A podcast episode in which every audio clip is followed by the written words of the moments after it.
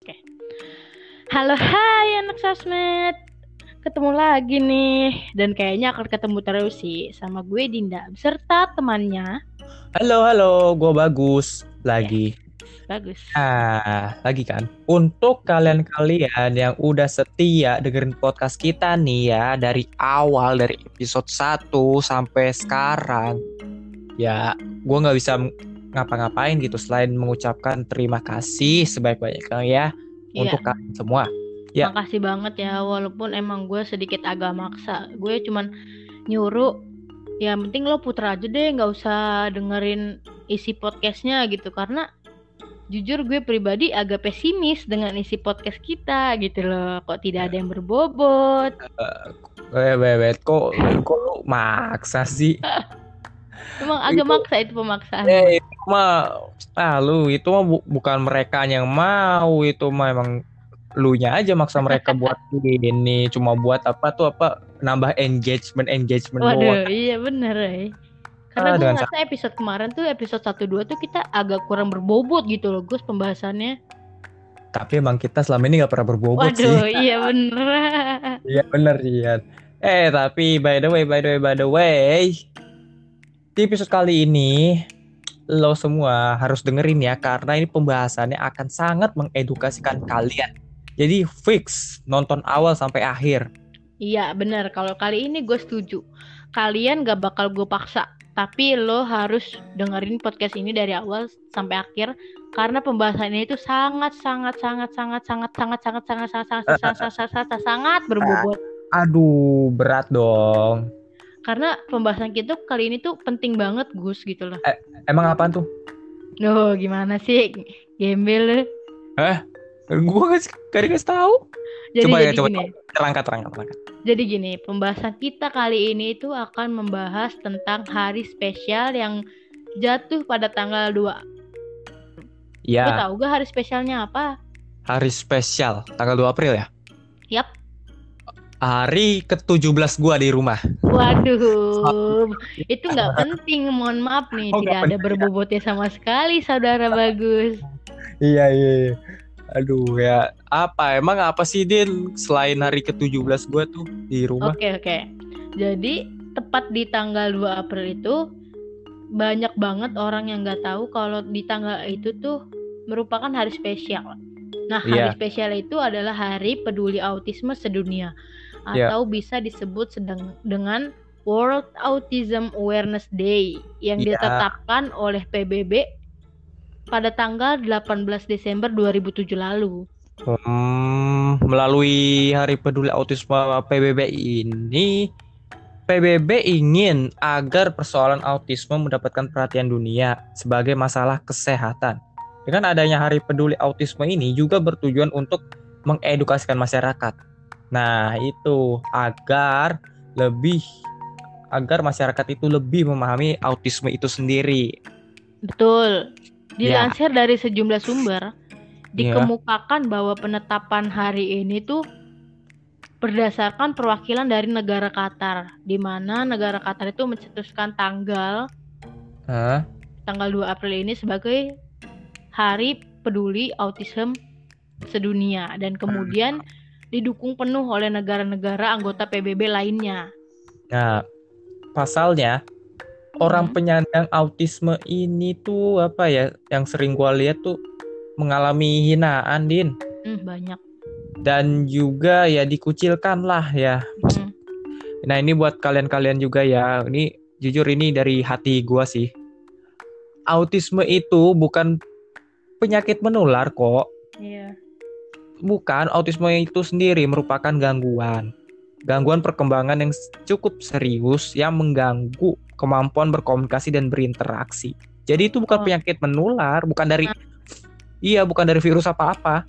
Oleh karena itu nih, gue tegasin sama kalian-kalian ya, hmm. autisme itu bukanlah suatu penyakit yang penanganannya dengan obat. Ya betul. Jadi nggak bisa disembuhin pakai obat gitu, melainkan dengan diterapi yang dilakukan dalam jangka waktu yang panjang. Nah, itu tadi cerita singkat dari kita mengenai tema yang akan diangkat di episode kali ini. Betul, jadi kita udah bahas tentang sejarah, tentang autisme itu sendiri. Betul. Nah, sekarang untuk perayaan Hari Peduli Autisme Sedunia tahun ini. Hmm? Yang gue tahu dan gue baca dari situs suara dot com, hmm? karena Hari Peduli Autisme Sedunia tahun ini itu kan terjadi di tengah konflik ramenya wabah virus corona. Nah, jadi kan di mana-mana di dunia pun rame mengenai covid sembilan belas dan, ini kan. Dan jadi beritanya, kayaknya perayaannya dan beritanya agak tenggelam sih. Iya, beritanya tentang covid sembilan belas itu terus ya.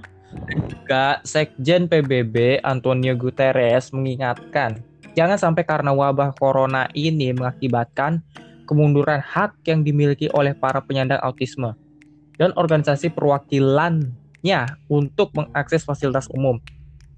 Pada Hari Peduli Autisme Sedunia ini, Sekjen P B B tersebut mengajak seluruh pihak untuk saling mendukung dan menunjukkan solidaritas dengan penyandang autisme. Juga memastikan hak-hak mereka tetap didapatkan selama masa pandemik ini. Ya, betul. Tapi ya, walaupun emang di uh, di dunia nyata ini, di dunia nyata Dudunyanya. Di kehidupan kita sekarang ini karena emang banyaknya peraturan tentang lockdown atau social distancing ataupun yeah, yeah. untuk mencegah virus corona itu menyebar. Mm. Cuman perayaan Hari Peduli Autisme Sedunia ini dirayainnya beralih ke sosial media. Mm. Jadi itu ya Gus, di sosmed tuh rame orang-orang pada memposting dengan memposting foto dengan kerabat penyandang autis ataupun apapun. Oh iya?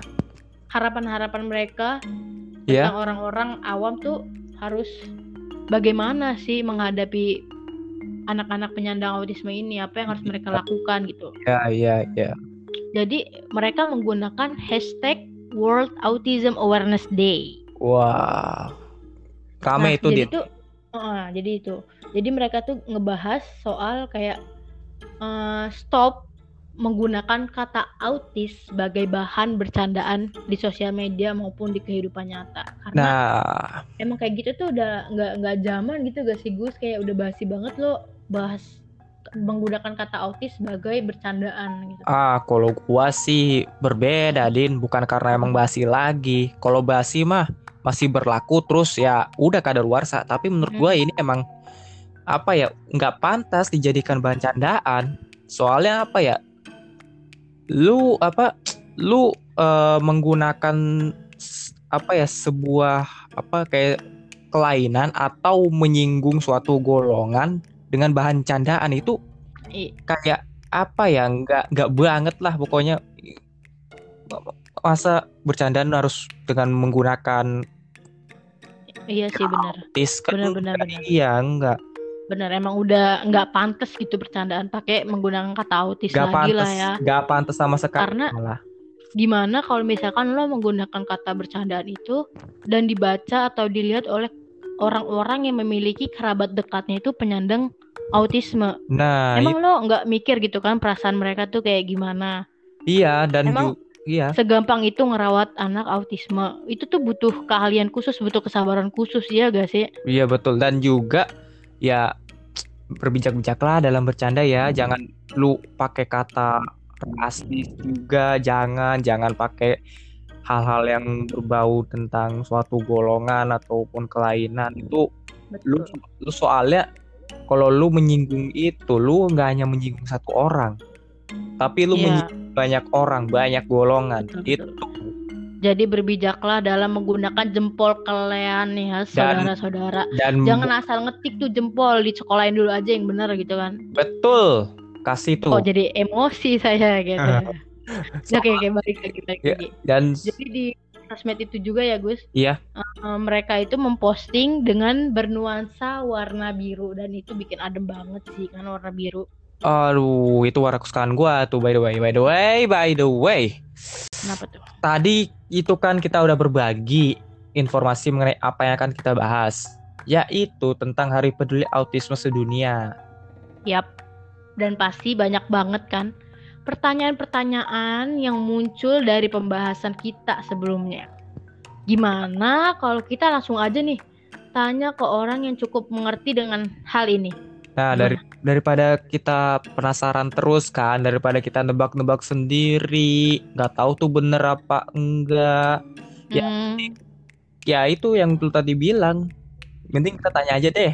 Dan hari ini kita kedatangan narsum atau narsum yang bisa membantu menjawab pertanyaan-pertanyaan kita nih. Ya, betul. Jadi kita langsung panggil aja narasumber kita yang luar biasa. Tepuk tangan, Gus, tepuk tangan. Oh, eh, rame-rame semua tepuk tangan. Udah, udah cukup, cukup. Nanti jadi acara lenong, brother. Emang udah ya? Udah, udah cukup. Oh, ya, udah, udah. Oke, okay, um, perkenalkan diri dulu Mbak atau Kak. Perkenalkan diri dulu dong, namanya siapa, rumahnya di mana, hmm. udah hmm. belum, nomor H P-nya berapa, hmm. udah mati belum. Hmm. Ah, hmm. Terusin aja terusin, kau ya nggak ada akhlak kau bener-bener. Kau ngambil kesempatan dalam kesempitan loh, emang bener-bener loh ya. Aduh, ya, nah namanya nanya nggak salah kan? Nanyanya nggak salah. Pertanyaannya bercabang itu yang salah gitu loh. Aduh, ya namanya nanya, Din. Indonesia gak, kan gak. Darurat nanya. Ya gue tanya. Udah cukup, cukup. Aduh, udah lah. Yaudah, ya, ya, ya udah. Jadi namanya siapa? Yeay. Ya, bismillahirrahmanirrahim. Assalamualaikum warahmatullahi wabarakatuh. Waalaikumsalam warahmatullahi wabarakatuh. Uh, perkenalkan nama saya Nisaul Hasanah, panggil saja Saul. Saya mahasiswa U N J dari Fakultas Pendidikan, Prodi Pendidikan Khusus dua ribu tujuh belas. Ya, jadi Saul, kita langsung aja ya ke pertanyaan pertama nih. uh, Pertama-tama, kenapa sih lo tuh mau banget atau berminat dengan ngambil jurusan ini? Kenapa tuh kalau boleh tahu? Apa yang membuat lo tertarik untuk ngambil jurusan ini? Wah, pokoknya gue harus ambil jurusan ini nih. Kenapa tuh? Ya, jadi alasan saya mengambil jurusan pendidikan khusus karena faktor lingkungan, di mana ada tetangga saya sepasang kekasih tunanetra, tapi ia memiliki anak tunagrahita.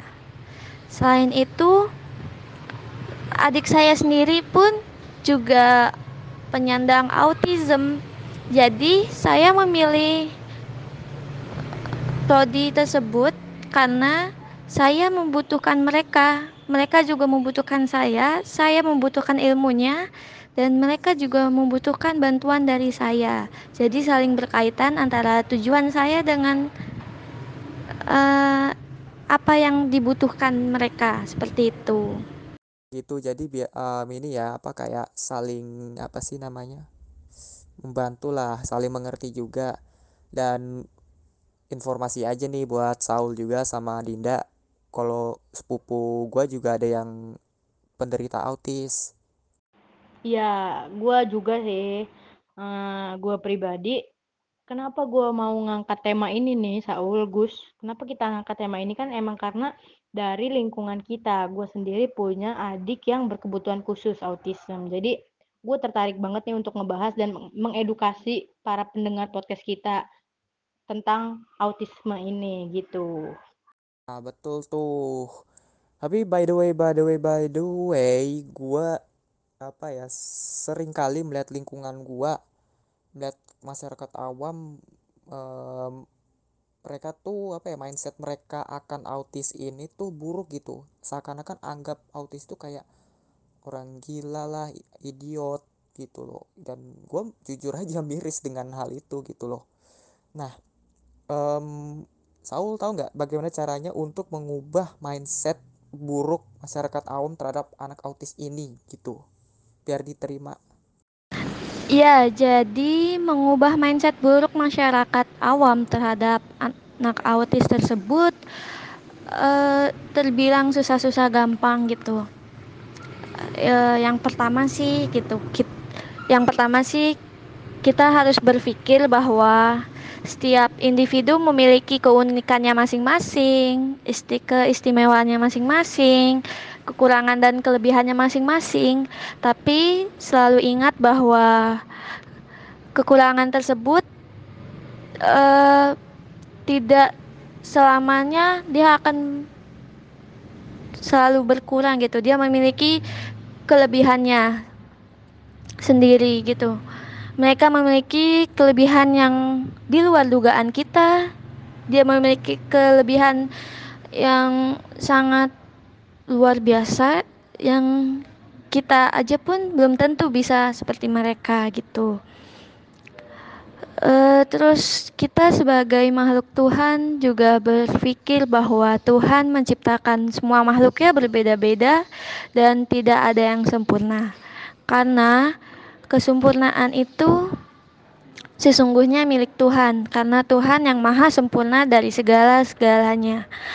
Dan kita sebagai orang tua dan uh, pendidik gitu, keluarga pendidik yang memperhatikan gitu anak berkebutuhan khusus ini, khususnya autism tersebut, harus memperkenalkan, harus mengajak ia keluar, dan harus mempublikasikan mereka ke masyarakat yang ada di sekitar kita, memperkenalkan kelebihan-kelebihan anak autism sehingga masyarakat itu dapat berubah pola pikirnya gitu.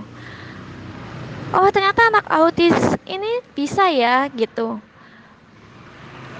Mendapatkan medali perak di kejuaraan pencaksilat Open dua tahun berturut-turut, atau oh, ternyata anak autis tersebut bisa ya menjuarai I T di sekolahnya, atau oh, bisa ya ternyata gitu loh. Anak autis itu hafal juz tiga puluh gitu. Nah, ini kita sebagai orang tua harus sang, harus memberanikan diri gitu. Memperkenalkan, inilah anak saya, meskipun cara dunianya berbeda, tetapi mereka bisa loh memiliki prestasi yang sangat luar biasa. Seperti itu. Betul, betul, betul banget. Gue setuju banget sama jawaban dari Saul. Nah, untuk kalian-kalian nih yang mungkin memiliki kerabat anak-anak berkebutuhan khusus autisme atau apapun, jangan malu untuk memperkenalkan mereka ke orang-orang, jangan malu untuk memperkenalkan mereka ke dunia luar. Karena emang balik lagi ke awal, Allah tuh menciptakannya orang tidak ada yang sempurna gitu kan, maka kita harus bisa menerima perbedaan juga, orang-orang pun harus begitu sebenarnya. Nah, untuk Saul nih, pertanyaannya, kalau misalkan ada gak sih perbedaan antara anak penyandang autisme yang sudah diterapi lama atau dari awal sudah diterapi dengan anak-anak autisme ini yang tidak diterapi sama sekali? Ada gak sih perbedaan yang signifikan di antara keduanya? Perbedaannya anak autism yang diterapi dan tidak diterapi itu sangat signifikan ya gitu. Pastinya ada dan ketara banget gitu. Karena pada dasarnya autis itu dapat didiagnosa sejak umur dua tahun. Yang sering ditemukan adalah pada penurunan komunikasinya dan perilakunya gitu. Karena pada anak usia dua tahun tersebut, orang tua itu merasakan, kok anak saya tadinya bisa bicara, tiba-tiba suara apa bukan suara, lebih ke kosakatanya kok hilang gitu. Atau perilakunya yang tadinya mau main sama temannya tiba-tiba menyendiri, atau terkadang kalau dia dipanggil adek cukup sekali saja nengok, tapi saat ini tidak nengok, harus berulang-ulang kali gitu.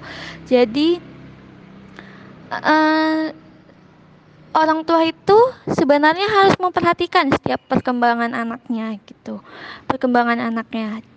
Jika sudah terdeteksi autis, maka harus diterapi gitu. Apa tujuan dari terapi tersebut? Supaya mengurangi sifat-sifat autis tersebut. Meskipun pada dasarnya ketika beranjak dewasa nanti masih ada sisa-sisa autis tersebut, karena pada umumnya autis itu bukan penyakit, melainkan kelainan pada neurologis yang menyebabkan hambatan dalam komunikasi bi- uh, bicaranya, perilakunya, sosialnya, dan lain-lainnya yang berkaitan dengan tumbuh kembang anak gitu. Dan perlu diketahui juga nih untuk para orang tua, untuk para pendengar podcast ini, eh, terdapat beberapa karakteristik gitu yang dapat diamati pada anak autis gitu. Yang pertama, hambatan dalam komunikasi gitu. Dalam bahasa, anak autis tersebut biasanya menggunakan bahasa baku gitu. Dia sering memanggil E, namanya sendiri daripada berbicara aku gitu atau saya, dan ia cukup mengalami e, kesulitan sedikit gitu mem- memiliki hambatan dalam memahami bahasa gitu. Jadi kalau kita berbicara dengan anak autis tersebut harus e, dengan bahasa yang konkret lah gitu. Yang kedua, berma- bermainan dengan mainan yang tidak wajar gitu. Misalkan dia sering menjatuhkan pensil atau menjatuhkan sapu gitu. Itu kan tidak ada maknanya kan. Nah, itu dapat bisa dikatakan anak autis gitu. Yang ketiga, sulit menerima perubahan kecil dalam rutinitasnya. Misalkan biasanya setiap pagi jam delapan sarapan nih, tiba-tiba ibunya tidak uh, tidak memasak untuk sarapannya gitu. Anak autis bisa saja marah, kenapa kenapa saya belum sarapan padahal sudah jam delapan gitu. Nah, terus ada gerakan-gerakan tubuh dan pola perilaku yang berulang-ulang gitu, seperti ekol Ekolalia gitu. Ekolalia adalah mengulang-ulang kata atau kalimat. Misalkan kita berbicara kepada anak autis, "Hai, nama kamu siapa?" Dia akan menjawabnya sama kayak kita, "Hai, nama kamu siapa?" gitu. Jadi ada uh, perilaku-perilaku seperti itu pada anak autis gitu. Jadi uh, jangan jangan menganggap anak autis itu gila. Emang pada dasarnya uh, sifat ekolalia tersebut tuh emang ada di anak autis gitu. Makanya kita harus berulang-ulang kali dalam berkomunikasi untuk kepada anak autis gitu. Terus yang terakhir, sulit berinteraksi pada orang lain. Nah, ini biasanya membangun kotak mata anak autis itu termasuk sulit gitu menurut saya gitu. Makanya terapi ini sangat penting gitu. Selain sebagai pintu utama anak autis terjun ke lingkungan sekolah nanti, yaitu sebagai mengaktifkan gitu, maka mengaktifkan sensori motor motornya, khususnya motorik kasar dan halusnya yang telah hilang, dan sensori bicaranya gitu, sensori bicaranya. Makanya rata-rata anak autis itu di di apa diterapikan di bagian wicara dan okupulasi gitu. Karena wicaranya sudah terhambat, ditambah lagi kemampuan motoriknya itu hilang gitu. Makanya di terapi diterapi di dua bagian tersebut gitu. Jadi perbedaan anak autis yang diterapi dengan tidak terapi tersebut sangat berbeda gitu.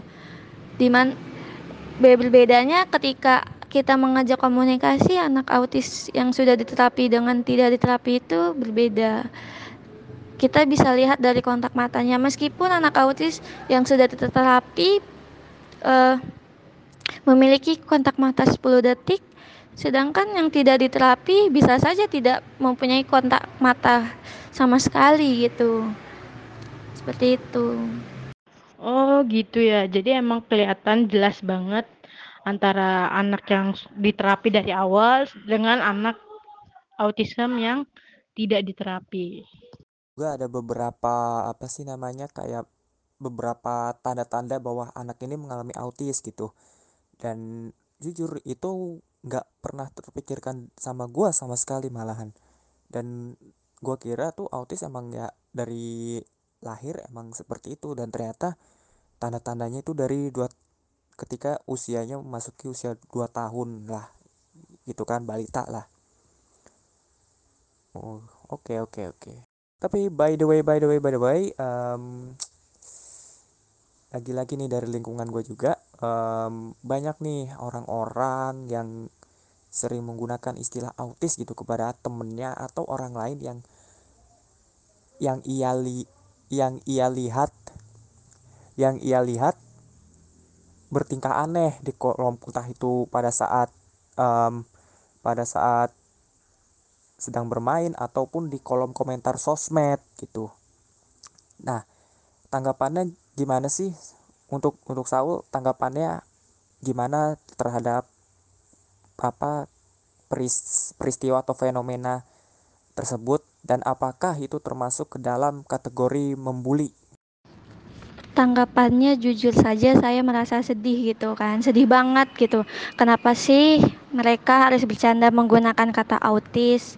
Mereka itu mikir nggak sih sebelum mengetik atau mengatakan dasar lo autis gitu? Apa sih yang dia rasain setelah dia berucap seperti itu sebagai bahan bercandaannya gitu? Mau marah tapi saya siapa? Saya bukan artis, saya hanya orang biasa gitu. Jadi ya saya harap dengan adanya podcast ini bisa mengurangi uh, mengurangi atau menghilangkan gitu kata-kata autis itu sebagai bahan ejekan gitu. Ya seperti itu sih, saya merasa sedih aja gitu. Iya benar, gue pun pribadi merasa kayak sedih banget ya. Udah nggak ngerti lagi mereka tuh uh, yang menggunakan kata-kata autis sebagai bercandaan tuh mikirnya apa gitu kan? Ya tuh uh, apa ya, saya pun juga, gue pun juga sedih dengar ada orang yang istilahnya apa ngatain autis lah atau apalah. Sebenarnya itu istilah yang seperti itu, entah itu autis, lu cacat atau apa, bercandaan dengan menggunakan istilah itu, itu sebenarnya ya nggak, bukan bahan bercandaan, sama sekali bukan, bukan bercandaan basi, bukan bercandaan, emang nggak pantas untuk dipercandakan. Soalnya apa ya? Ya lu menyebut suatu golongan, lu menyebut satu orang, ya satu golongan itu yang tadi sebelumnya pernah gue bilang, ya lu uh, men- mengkucilkan golongan itu, jadi lu nggak apa mem- apa mengejek mengejek satu orang, tapi lu menggunakan istilah itu itu juga menyinggung semuanya gitu loh. Jadi ya nimbul masalah sendiri juga gitu, dan nggak banget lah itu bercandaannya gitu. Mereka cenderung menggunakan ya mulut sama jarinya tuh ya, tapi ya ingat ingat aja mulut sama jari mereka nggak ada otak gitu. Dan ini yang terakhir nih buat Saul, narasumber kita, um, ada nggak sih uh, pesannya yang pengen Saul sampaikan untuk orang yang di luar sana yang masih awam dengan autisme ini gitu, dan bagaimana mereka sebaiknya bersikap terhadap anak-anak penderita autis biar lebih dihargai gitu? Ya pesannya dari saya yaitu tolonglah terima kondisi mereka di lingkungan kita. Jangan menjadi bahan ejek, ya kan? Dan ingat selalu bahwa uh, kita ini tinggal di negara beragam, bukan seragam. Dan Tuhan juga menciptakan semua makhluknya itu berbeda-beda, tidak ada yang sama gitu, dan tidak ada yang sempurna. Dan sayangilah mereka, anak autis, seperti kita menyayangi anak pada umumnya, maka anak autis tersebut akan menyayangi kita lebih dari kita menyayangi pada anak autis tersebut. Gitu aja. Luar biasa banget pesan-pesannya ya. Dan gue sama Bagus pun berharap dengan adanya podcast ini, dengan kalian mendengarkan podcast ini, udah gak ada lagi tuh bercandaan-bercandaan tentang ngatain-ngatain temen lo autis atau apa. Udah gak ada lah, tolong. udah ini banget, nggak zaman banget bersan kayak gitu. Terus uh, dan semoga kalian bisa mengambil poin-poin dari kita, bisa jadi tahu gimana menghadapi anak autis gitu. Dan semoga bermanfaat lah intinya. Oke nih, jadi kayaknya cukup di sini aja sih podcast kita. Pembahasannya udah aja di sini, jadi sampai bertemu lagi di podcast selanjutnya. Dan yang pastinya untuk podcast selanjutnya kawan-kawan, pastinya akan lebih menarik kok untuk tema selanjutnya. Iya, pasti-pasti bakalan seru banget sih episode berikutnya. Dan terima kasih banget untuk Nisaul yang udah menyempatkan diri hadir di podcast kita. Semoga ilmunya bisa kita nikmati bareng-bareng. Dan sampai jumpa di episode berikutnya. Bye!